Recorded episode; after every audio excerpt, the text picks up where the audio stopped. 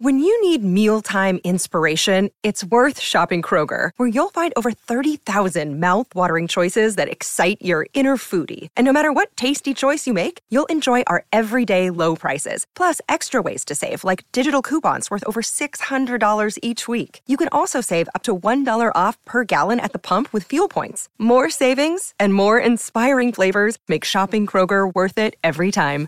Kroger, fresh for everyone. Fuel restrictions apply.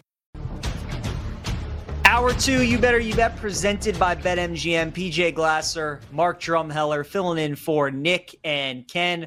Mark and I actually with you for the rest of the week. So we'll be on tomorrow's show, Friday's show as well. Got a jam packed next uh, three hours for you guys up until seven o'clock Eastern time. For the next two hours, we will be on Stadium. So you can go over to watchstadium.com. You can check us out there. We are still on Sirius Channel 160, Sirius XM 205 also on twitch.tv slash BetQL and YouTube backslash Audacy Sports. But we're going to have our first guest of the show join us, Kenny Ducey. Mm-hmm. You can follow him on Twitter X at Kenny Ducey, betting analyst for the Action Network, the Game Day Covers.com contributor, and you can find him on the Tennis Channel as well. Kenny, always great to see you, man. We will get into a little bit of tennis with you later on, but pitchers and catchers have reported today. Very exciting that uh, that baseball is back. Which team are you like the most torn on this season? That you're like going back and forth on. One day maybe you wake up and you really like this team, and then the next day you're like, I don't know if I can bet them. It's interesting you ask because I always thought. I, I, first of all, I'm glad to fill your Ken quota for the day. You know, you got to have a Ken on this show, so I'm happy I could do that. Yeah. Um, but you know, it's an inter- it's an interesting question because I was figuring maybe what team are you excited about? It's a great question, um, and I think the team that I'm excited about that I'm also torn on is the Chicago Cubs because I love the Cubs to win this NL Central division. I know the PECOTA projections from my friends at Baseball Prospectus. Uh, had a great time working there in the past. Um, you know, they came out and they love the St. Louis Cardinals, and odds makers love the St. Louis Cardinals as well. And I just I can't get behind it with the rotation that's going to have Steven Matz and Lance Lynn in the middle of it. It's I, I and on top of the fact that like basically, I think a lot of the weight here is is on Jordan Walker's shoulders to you know elevate this offense to an elite level and a division winning level. So with that, like I've been, I was all over the Cubs last year live, uh, so to speak, during the, the the home stretch there to win the division, and I still sort of like them here. The question that I have, though, like the reason I'm torn is that I a lot of the handicap here for me is that I think they're going to get a lot of help from their farm. Matt Shaw, who's been an excellent minor league player in just a very short time after they drafted him in the first round last year. I think we might be able to see him by the end of the season playing second base. I think he's an amazing hitter. Ben Brown is an incredible pitcher. He had an amazing double A, struggled when he got to triple A. Perhaps they put him in the bullpen. Uh, and Cade Horton as well has emerged as one of the top pitching prospects in baseball. There's a lot of guys that are going to come in, I think, and help the Cubs either late this year, second half, or next year. So the question for me is like, how much of an impact do they make this year? Because as it stands right now, you've got a lot of weight on Imanaga's shoulders.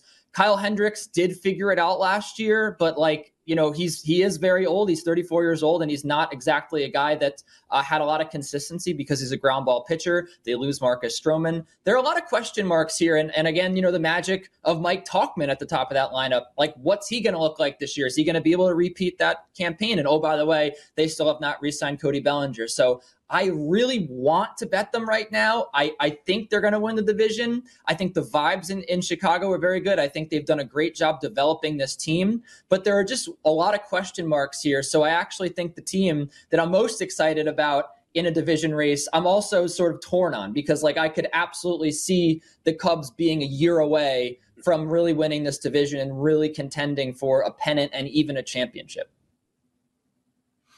Kenny, last year's World Series, we saw some new blood, right? Some surprise teams, Rangers, Diamondbacks. Um, give me your opinion on just what we should expect out of those teams coming into the year. And if there's a team that's outside of that top tier, maybe the top five teams on the odds boards, that we could have our eye on that could be, you know, the Rangers or the Diamondbacks of this upcoming season.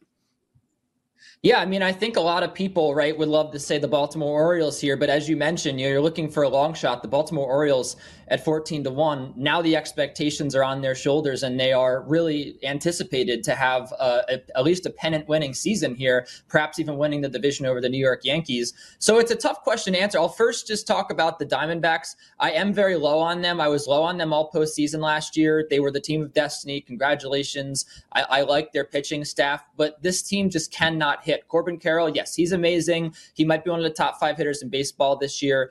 I don't think that matters. I just don't think there's enough complementary pieces on this lineup. They lose Dominic Fletcher, we'll talk about in a second, or maybe we won't talk about, but I like him to win Rookie of the Year. Um, but you know, I think that there are plenty of concerns with this Diamondbacks offense. It was just really bad all year last year. Um, they kind of found the hits they needed in October, but the NL also was a pretty you know easy path. I mean, I think the the Dodgers, some of their roster decisions, not putting Rosario on the roster, having some bad starts early in that uh, that series, cost them that series against the Diamondbacks. I would not expect the Diamondbacks to repeat in that scenario. Uh, the Texas Rangers, you know, I, I think they have a much better chance of returning to the, the, the World Series, if we're being honest. I really like Wyatt Langford. He should get a lot of at bats this year, year, really the first full year of Evan Carter. There's a lot to be excited about, even if you think that Marcus Semien's going to regress, which he absolutely could. So the, I think the Rangers have a much better shot of getting back there than the Diamondbacks do. If you're looking for something a little bit off the board, no, I hate the Seattle Mariners. You're never going to get me to say the Seattle Mariners are going to be a championship contending team. Not with that offense. Not not. I mean, they have like two good hitters. Give me a break.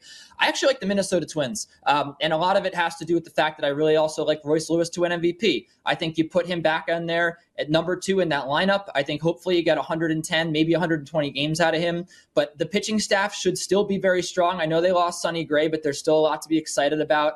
The division for them should be very attainable. And it's one of those teams, right? They just have a lot of guys. A Matt Wallner, uh, you know, Byron Buxton, if he again plays 100 games, like they have guys that hit the ball hard, that can be productive offensive players, and you feel like it, would be impossible for them not to put together one really good season um, and recapture some of the magic they had last year. I mean, this was a very good team last year, so I think them and the Cubs, to be honest, on both sides of the, uh, the, the coin here, would be my picks to be sort of a long shot to win. And uh, who knows, man? Maybe the San Francisco Giants. I, you know, look, I've hated Robbie Ray for a long time. I don't like the way he profiles as a pitcher, but if there's one team that's going to figure him out in that giant ballpark, it's the San Francisco Giants. Maybe they're able to replace him. They got a couple of international free agent signings as well.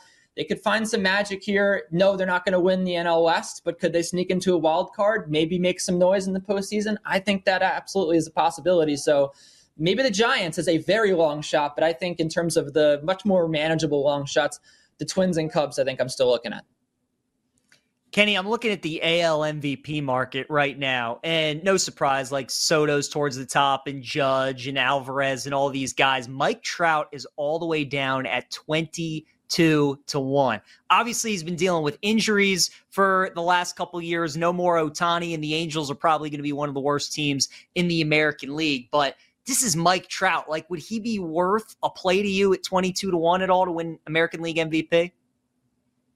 Honestly, PJ, I think so. And I think the what I always stress when we talk about these markets is that it's a human market, right? It's not like you're talking about home run leader or uh, a team that has to go out and win you know 90 games or win the division like there's it's it's a human element to it right there's voters at play here there are people that that are going to say to themselves well we didn't give Mike Trout the MVP you know two or three times when he deserved it because of voter fatigue and there was another guy maybe a little more deserving.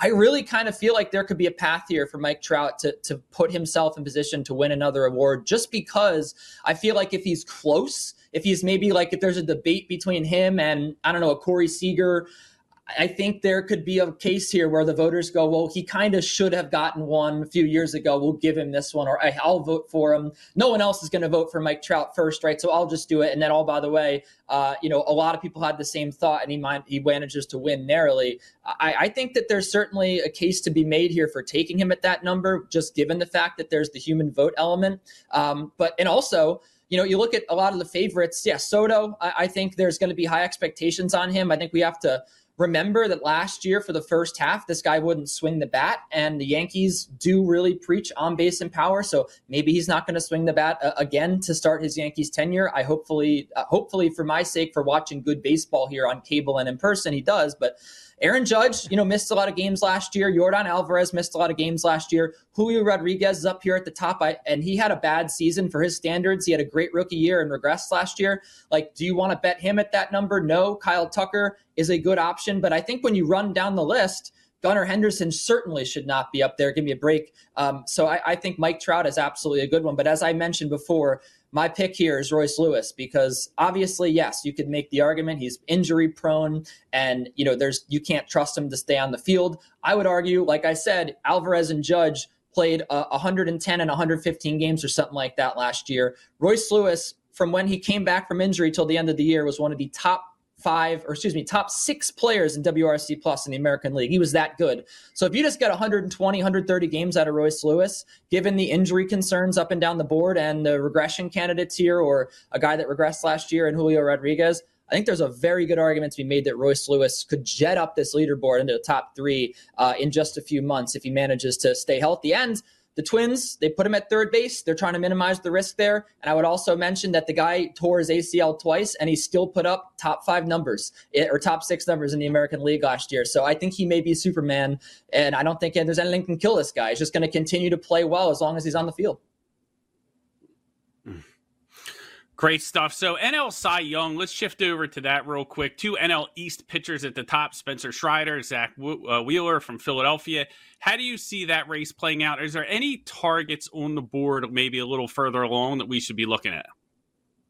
Well, I'm glad you mentioned Zack Wheeler because he's, you know, been a guy that I've sort of backed for uh, Cy Young like three years in a row now, and he just continues to dominate. You know, you know that the peripherals were there for him last year, even though he struggled at the beginning of the season. He managed to find it, and I honestly agree with you that if you look for value here in the awards market, I think NL Cy Young is probably the place you want to go, just because Spencer Strider, although he's not a strong favorite, he is the favorite and he is going to impact the you know the way that Justin Steele, for example, is priced. And Spencer Strider finished the year in kind of disastrous fashion. I mean, this guy has hmm. really relied on his incredibly high strikeout numbers to to manage to get through some of these starts and get himself into position for the Cy Young Award win. And I look, I think that Spencer Strider is the second best pitcher next to Zack Wheeler in the National League. I think there's a very good argument for him being one. Uh, certainly, he's top two. But you know, when you look at the home runs here, there's always a concern because, like I said, you know, yes, he strikes out higher than I believe 35% of his hitters. It's insane, right? And it doesn't really matter if you give up home runs at that number when you strike out guys like that. But everyone sees regression at some point in the strikeout numbers. Even if Spencer Strider strikes out, let's just say 32% of his batters, right, that he faces, that's still an elite number. That's still going to be maybe even number one in baseball. But he's going to probably run into a little more trouble if he's giving up more contact and put and guys are putting more balls in play because when guys put balls in play against him, things don't usually go that well for Spencer Strider. So I think there's a little bit of a risk factor taking him. But again, you look at some of the other options. I think Logan Webb's a fine option as well. I, I don't disagree with his pricing. I disagree with Zac Gallen's pricing based on how he pitched last year. I would say Justin Steele at plus, uh, 1600, 16 to 1. You might be able to get a better price that's a guy I'm looking at because he, for a long time, or I wouldn't say a long time, but probably a month and a half, two months there, looked like the NL Cy Young before you know uh, uh, guys overtook him late in the year. Um, I do think that he can win this award. I think he's going to be the main reason why the Cubs are in position to win this division, uh, given the fact that now you lose Marcus Stroman, who was very good for them. If they don't re-sign Cody Bellinger, and the Cubs still perform well, like I expect. I think Justin Steele is going to get a lot of the credit, and he could certainly be a guy to look at. But um, you know, there's obviously, a, honestly, a lot of interesting names on this board because of what I mentioned with the risk concerns uh, with some of the top guys. But you know, Bobby Miller is a guy that just continues to get better with every week in the big leagues. I think he could take a big leap here. So those are the two long shots I'd be looking at. I'd stay away from Tyler Glasnow because that guy's going to pitch like 100 innings. The Dodgers just Definitely don't want him to get hurt again before the postseason. Um, and uh, Freddie Peralta pitches four innings to start, so I don't know how you could justify taking him here. But I would say Steele and Bobby Miller are my two long shots that I like. Kenny, we got about a minute left. You were you were mentioning some guys on the Dodgers. Obviously, Ohtani signs that ten year deal. If I said over under during that contract, the next 10 years, the Dodgers two and a half World Series with Ohtani, would you go over or under? Uh, I I think I'd go under honestly, just because it's such a volatile market. You, well, ten years is a long time, but I think ultimately what you're getting and what you're paying for is like five elite years from Ohtani. And I think the last half of that contract, you know, I think the reason you sign him is because of all the money he brings in, all that stuff. I think what you're really you're going to get Ohtani Ohtani for five years, and you're only getting him pitching for four.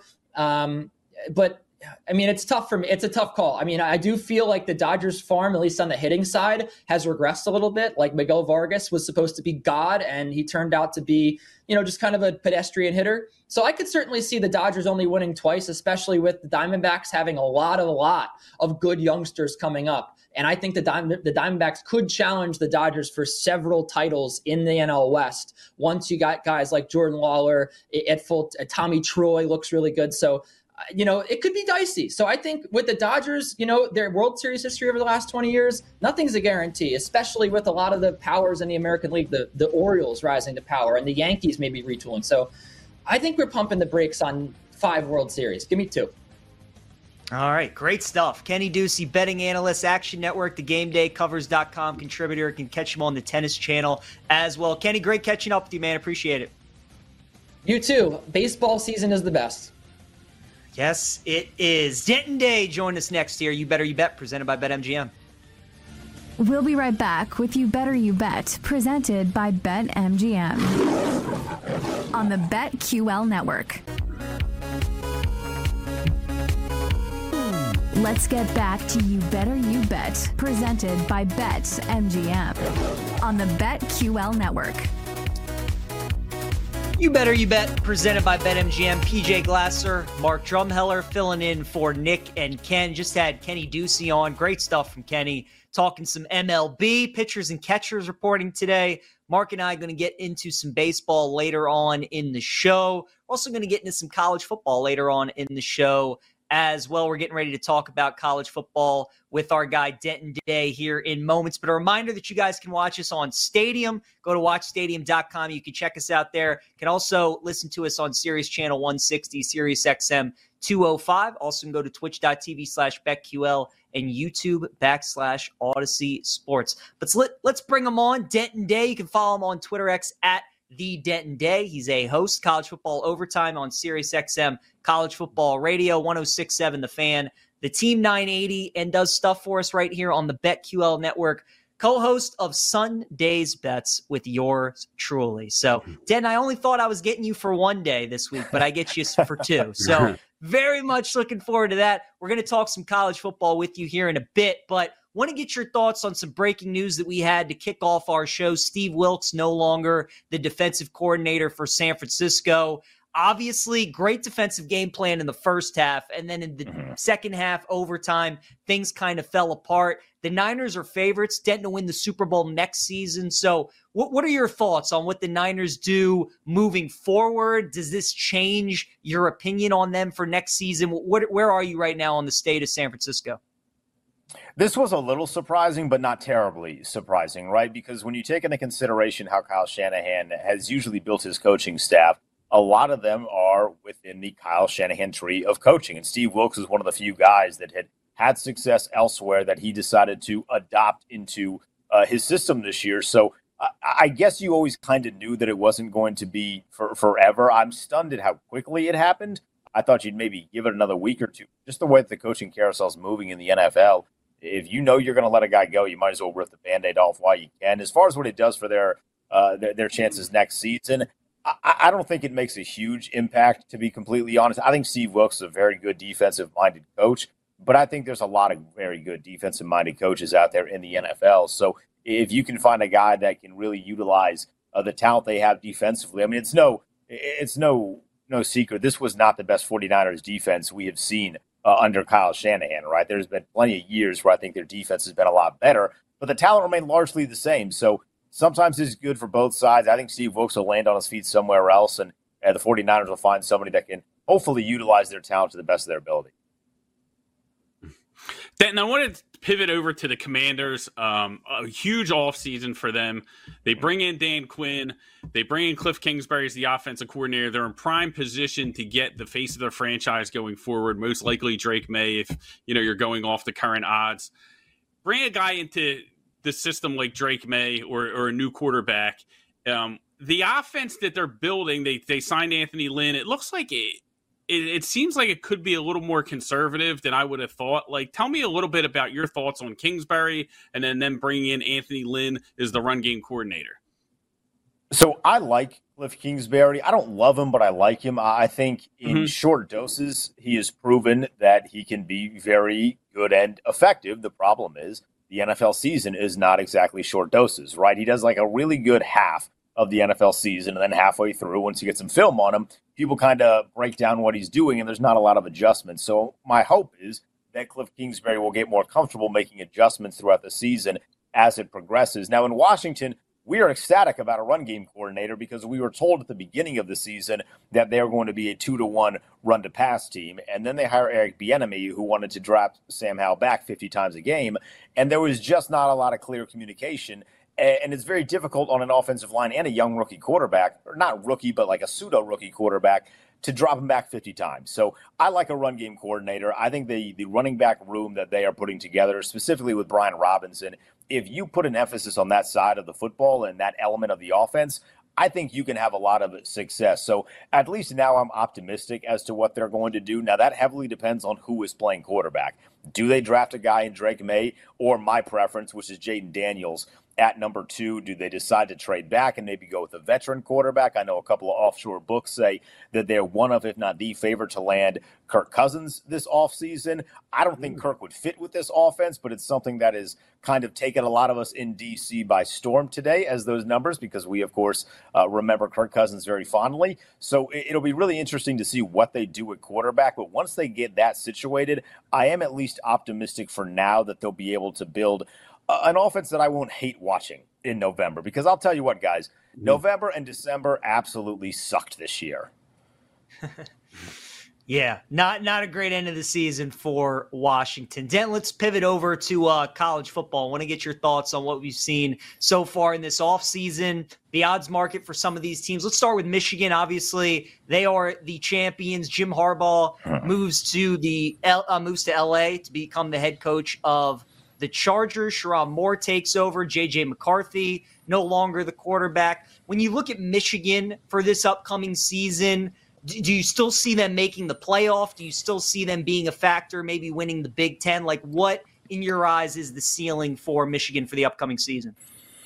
Well, if they win the Big Ten, something has gone terribly wrong with Ohio State. I look at this Michigan team very similar to how I looked at 2020 LSU when they were so good in 19 and then they lose Joe Burrow, right? And they lose a bunch of other guys that were critical to what they were doing offensively. That's kind of what Michigan is, only on top of losing your quarterback, your running back, your wide receiver, like half of your defense. You also lose the head coach that was kind of the face of your program. I, I, I recognize why – they are so high in the odds. I still think there's a potential for them to get into the playoff, but that's because it's a 12 team playoff, right? Like if it was a 14 playoff again, there's no chance they're getting in. I just don't think they're built now to to make and continue what they did last season. I think Sherrone Moore is a hell of a coach, but they're they're asking him to climb a very very high mountain. Adding Wink Martindale will be interesting. I don't know if it's a good interesting or a bad interesting. I think he can coach defense. I have no idea if he can handle college kids. There's a big difference between handling professionals and college kids. So I don't know what they're going to look like on that side of the ball. And that really was one of their strong suits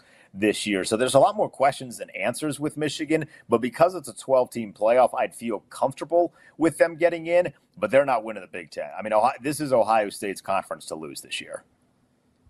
Let's talk a little bit more about Ohio State. Chip Kelly, longstanding relationship with Ryan Day, gets the offensive coordinator job. He comes in. It seems like every time that the Buckeyes lose to Michigan, Ryan Day's play calling comes into question. So, um, what are your thoughts on bringing Kelly into the fold and you know Ohio State and their offense um, in these big games?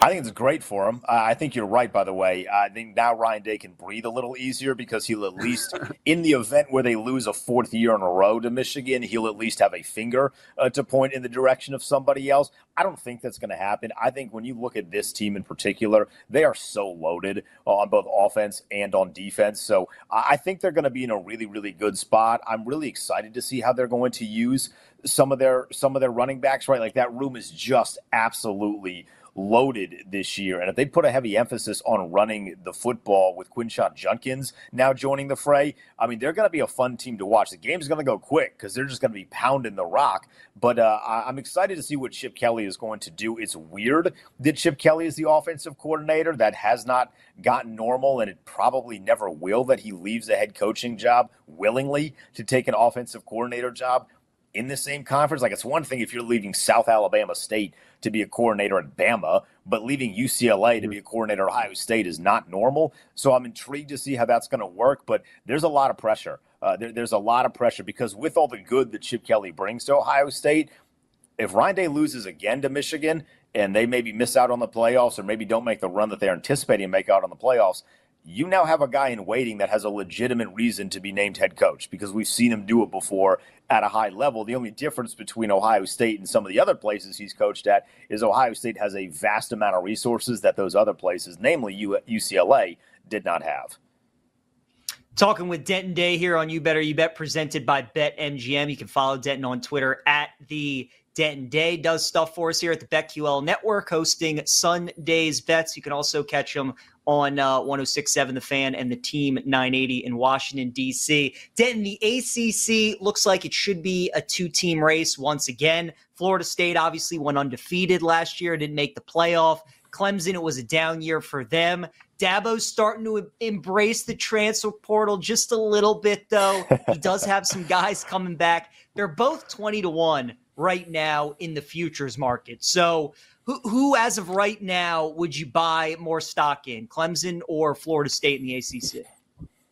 Right now, it would be Clemson, which I know sounds weird because it sure feels like they're on kind of the downtrot of this wonderful run that they went on in the in the mid 2010s. But I would put more stock in them just because I'm a little more confident in Dabo building up a roster. I happen to like Mike Norvell, but I, I, have not seen him in this position where he loses the vast amount of players that he did, whether it be in the NFL draft and graduating guys or, or being to the transfer portal. So I don't know how he is going to be rebuilding a roster. I mean, he did a really good job building this roster at Florida State, but it took him a couple of years. So I don't know what that turnaround time is going to be for him rebuilding, where I'm a little bit more confident with Dabo Swinney, even though he doesn't really do the transfer portal. I mean, he's like dipping his toe in the thing, but he's still very much in in the kiddie pool, while some of us are swimming in Olympic pools, right? So he's in the water, but he's certainly not he's not shoulder deep yet. Uh, but I do have more trust in him just because I've seen them do this this song and dance before.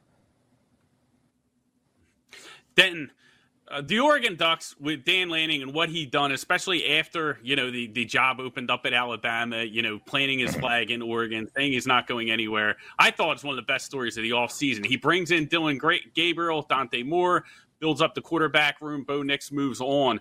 Uh, do you think the Ducks are live at ten to one to win the national championship? It seems like they were right on the cusp last year, just couldn't get the job done against Washington, um, and I think they could be even stronger this season.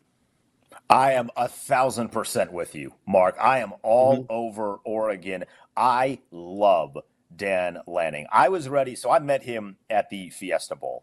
I was ready to run through a wall after talking to that guy. and it should be noted, they were playing my alma mater. So I like did this weird bait and switch thing where I was like, holy smokes, like this Oregon team and this Dan Lanning guy, he is as true as it comes. There was no surprise on my end when he said, I'm not going to Alabama. That makes total mm-hmm. sense. I'd love for whatever you feel about the current state of college football, and I know it's very polarizing at this point in time, Dan Lanning is like the figurehead for the college football that I love. He embraces the transfer mm-hmm. portal. He's afraid to utilize NIL, but he's also real up front. He's a motivational kind of guy, builds great relationships. He is everything that I love about college football. So getting them at 10 to 1, I think this might be the best odds you'll get for them because uh, once the season starts and whoever they decide to go with the quarterback, whether it's Gabriel or Moore, they're going to be a really, really good team uh, this upcoming season. So I, I love them at 10 to 1.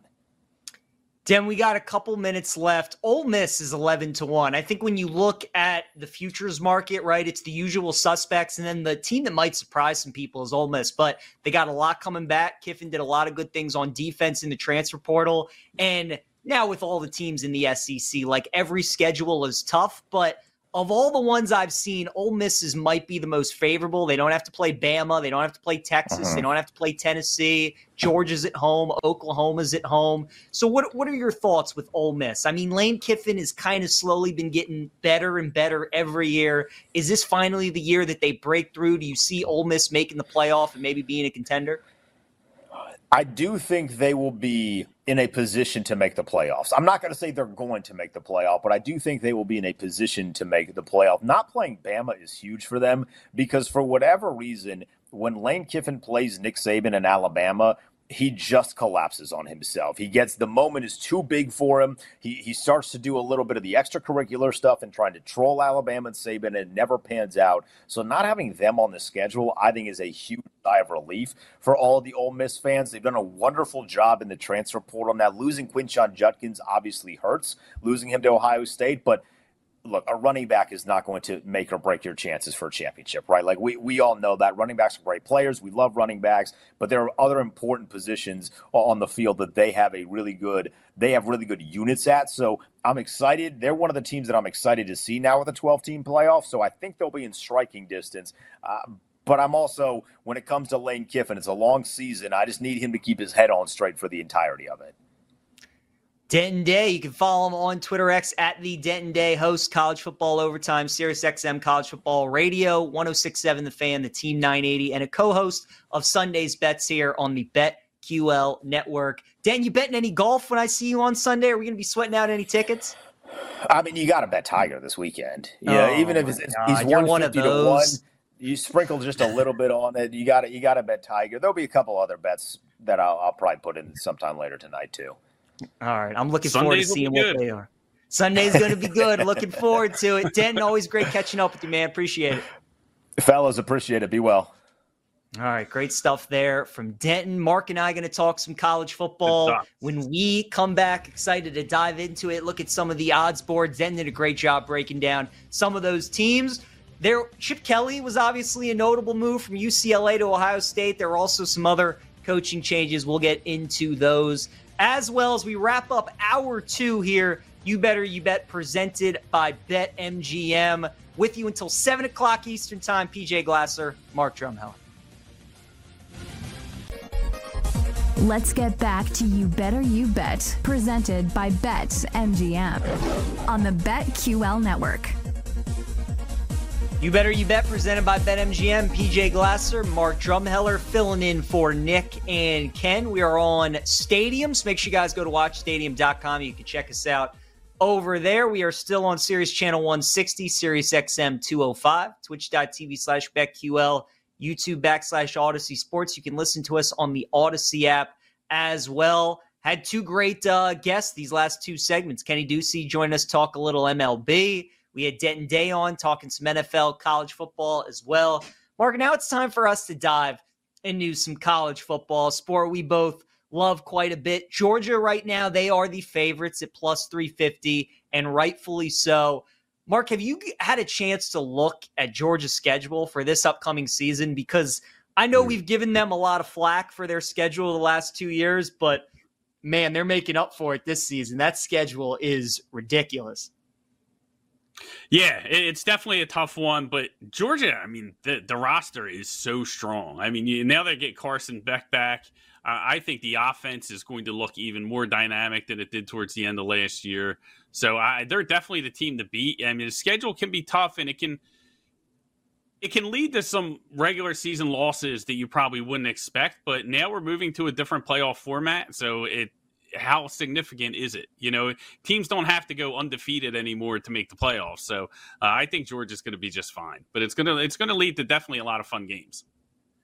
I mean, it's insane. Like all of their true road games right now are against teams that would currently be ranked. So they're at Ole Miss, mm-hmm. they're at Texas, they're at Alabama, they're at Kentucky. They play Clemson to open up the season in Atlanta. They get Tennessee and Florida. They get Tennessee at home, and then of course they get Florida in Jacksonville. So it's a tough schedule. Their uh, win total is at 10 and a half games. So, you know, right now, basically Vegas is telling you, will Georgia only lose one of those games?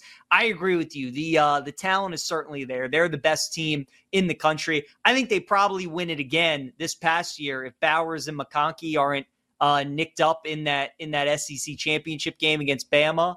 Um, and it just sucks for them that you know a year in which they go undefeated the entire regular season, losing the SEC championship. It just so happened that the way it worked out with the other teams that were undefeated, and obviously the tiebreakers with Bama and Texas. But uh, they they are going to be the team to beat. That schedule is going to be really really tough for them, though. Then right behind them is Ohio State. What do you think of the Buckeyes? What does Ryan Day need to do in your mind for him to be the head coach of the future for Ohio State? Like, does he have to win the, the whole thing this year? I think winning the Big Ten would be a step in the right direction, but I also think bringing in Chip Kelly is also, uh, you know, a step in the right direction. I think Denton really nailed it when he said it's going to give him the opportunity to breathe, right, and not be you know, the center of the attention all the time, you know, from an offensive play calling standpoint. Uh, Kelly's a guy that he can trust, so he has no problem, you know, delegating that out to him. So I think I was surprised that, you know, I, I guess like Will Howard's going to be the answer, a quarterback there. I thought last year with Kyle McCord, um, that was kind of their Achilles heel a little bit, right? They didn't have the strength at the quarterback position. So I was curious to see if they would really you know, make a push to bring in a bigger name at quarterback. I mean, Howard definitely good with those weapons around him. He's going to be absolutely fine in that offense. Uh, they're going to be able to run the ball very effectively, and he still has guys like Egbuka. Um, you know, it, he can get the ball out to. So I, I, think Ohio State's going to be great. I, the Big Ten is going to be so much fun with the infusion of talent, you know, from the different teams coming in. Um, it's it's I cannot. I mean, fast forward to week zero, I cannot wait for this season. But I think Ohio State, from a roster perspective, is right there up with anybody, and, you, and it's reflected in the odds. Yeah, I mean, they probably got the best player in the transfer portal, getting uh, Caleb Downs from Bama, who's like I mean, for a true mm-hmm. freshman to start on Nick Saban's defense and then get like all American honors, kid's pretty good. So that's a good pickup for the Buckeyes. If Ryan Day loses to Michigan again, and then Ohio State makes it all the way to the championship game and loses in the title game, do you think he still comes back next season? Or if he loses to Michigan, he has to win the title? It's a great question. It's a great question. It's a cruel world. And, uh, you know, with Chip Kelly lurking there, you wonder if they would make a move. I don't think so, though. I mean, there's still, even if he doesn't get over the hump, I still think he gets a little latitude. But I don't I, I, shouldn't say I don't see any way. I would be surprised if they they lost to Michigan this year. I think Michigan's going to take a step back with the losses, you know, the attrition that they suffered, you know, in the coaching staff and whatnot. So uh, I think this is Ohio State's year. But you know, I thought that the past couple years, like I, I never, I don't think in that game going into the season, I, I thought Michigan even this year would win the Big Ten. So um, I, you know, maybe I'm a little bit biased and I give Ohio State a little bit more credit. It's definitely a huge year for Day, though. If he doesn't get the job done this year, the seat's going to get hot. How can it no not? question? Oh, no question. Especially now that Harbaugh's gone, right? Like, what's what's the excuse? Because you already lost to Sherrone Moore last year, and now you get him mm-hmm. at the horseshoe. Mark, I really think if Ohio State, if they lose to Michigan, that he has to win the national title or I think he's gone. Like as crazy as that is to say, I, look, we both know there are just certain rivalries, there are certain games that weigh more than others. The only reason Gus Malzahn was at Auburn for as long as he was was because you know he beat Saban every couple years, right? Every once every three years or something like that. Like if you lose four straight to Michigan, and you win the national title, fine. You won the title, so people can live with that. Mm-hmm. But if you lose to Michigan and then you get so close and you lose in the title game, I, man, as crazy as it is to think, like I think he's going to be gone, man. And do you think it's that so hard because like 2022 they they should have been national champions right? Not last year the year before. The kicker misses the kick you know when the ball drops on new year's on the east coast. It was right. just they were right there. Stroud you know had a tremendous game against that kirby smart defense. There was nothing that you know ryan day probably could have done some things differently but ultimately they should have won the game so it's hard to you know be that rough on him when you know that he did everything he could to put his team in position to be national champions. Now, that was the playoff game; they would have still had to win the national title game, but they would have steamrolled TCU. Uh, you know, we all know that. So they were that that close to being national champions. So I think it'd be hard to make a drastic move if they lost to Michigan and got back to that spot again. I mean, look, they still win a ton of games. The guy still recruits really, really well. He just can't beat mm-hmm. Michigan, mm-hmm. and he hasn't won.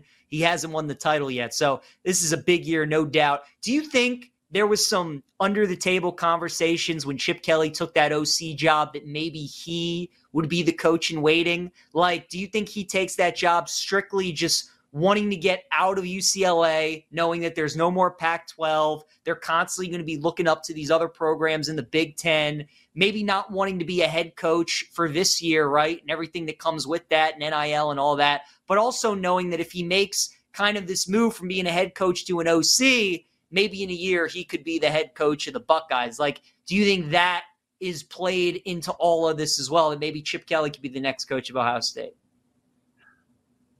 I'm not going to say it's not possible for Chip Kelly to be the next coach of Ohio State, but I think his relationship with Ryan Day like makes that type of a conversation very unlikely, right? I, I think this is more of maybe Chip Kelly doesn't want to be head coach at all. Maybe he'd rather be offensive coordinator for a team that contend for a national championship than be head coach for a team that's not. We know he's flirted with the NFL. He was in the running to be offensive coordinator there. Maybe he's just a point in his career where he doesn't want to build an entire program. Just wants to go out there, coach ball, coach offense, and be on, you know, for a winning team, a team that can legitimately win the title. So I think that's what the situation is here. You know, Day was, uh, I'm pretty sure Day was on his staff when he was here in Philadelphia, you know, with the Eagles when Chip Kelly was in the NFL. So these guys go way back. They go way back to New mm-hmm. Hampshire. So I don't think he would go into a situation of where, you know, he could be the heir apparent where Ryan Day feels pressure because of his presence. I think it's more of Ryan Day giving him an opportunity that is more suitable for where he's at in his career right now. What about Texas? Obviously, Sark got him back to the college football playoff. They had that big win in Tuscaloosa last year. He gets Ewers back as his quarterback. Are you a Quinn Ewers guy? Like, are you are you in the camp that he's going to be a really good pro, or, or do you think he's he's a bit overrated? I think it's tough to say right now. You know, I think we still have to see a lot more Quinn Ewers before we know that. Um, I, I think that Texas, again, you know, roster strength, they're right up there with anyone. I don't think they're going to have any problem with the SEC schedule. I think Sark took a big leap this year in where he took that program. The interesting thing is, you know, Manning's breathing down his back. So, what does that look like? You know, if Ewers slips up early, you know, is Manning able to overtake him? When do they assert Manning into the offense? When do they start giving him reps? All that makes a very interesting season for Texas, but they're they're pretty strong. Now they lose a lot at the wide receiver position. They still have Isaiah Bond there. They they have some guys. Um, how that plays out, you know, will be interesting. But from a roster strength perspective, you know, recruiting, you know, they're they're getting a ton of people in there. So I really like Texas this year. I think they're going to be very very successful in their first year in their new conference. I think the biggest question for Texas, you know what's funny to me, Mark, is Texas is a lot like the Detroit Lions, right?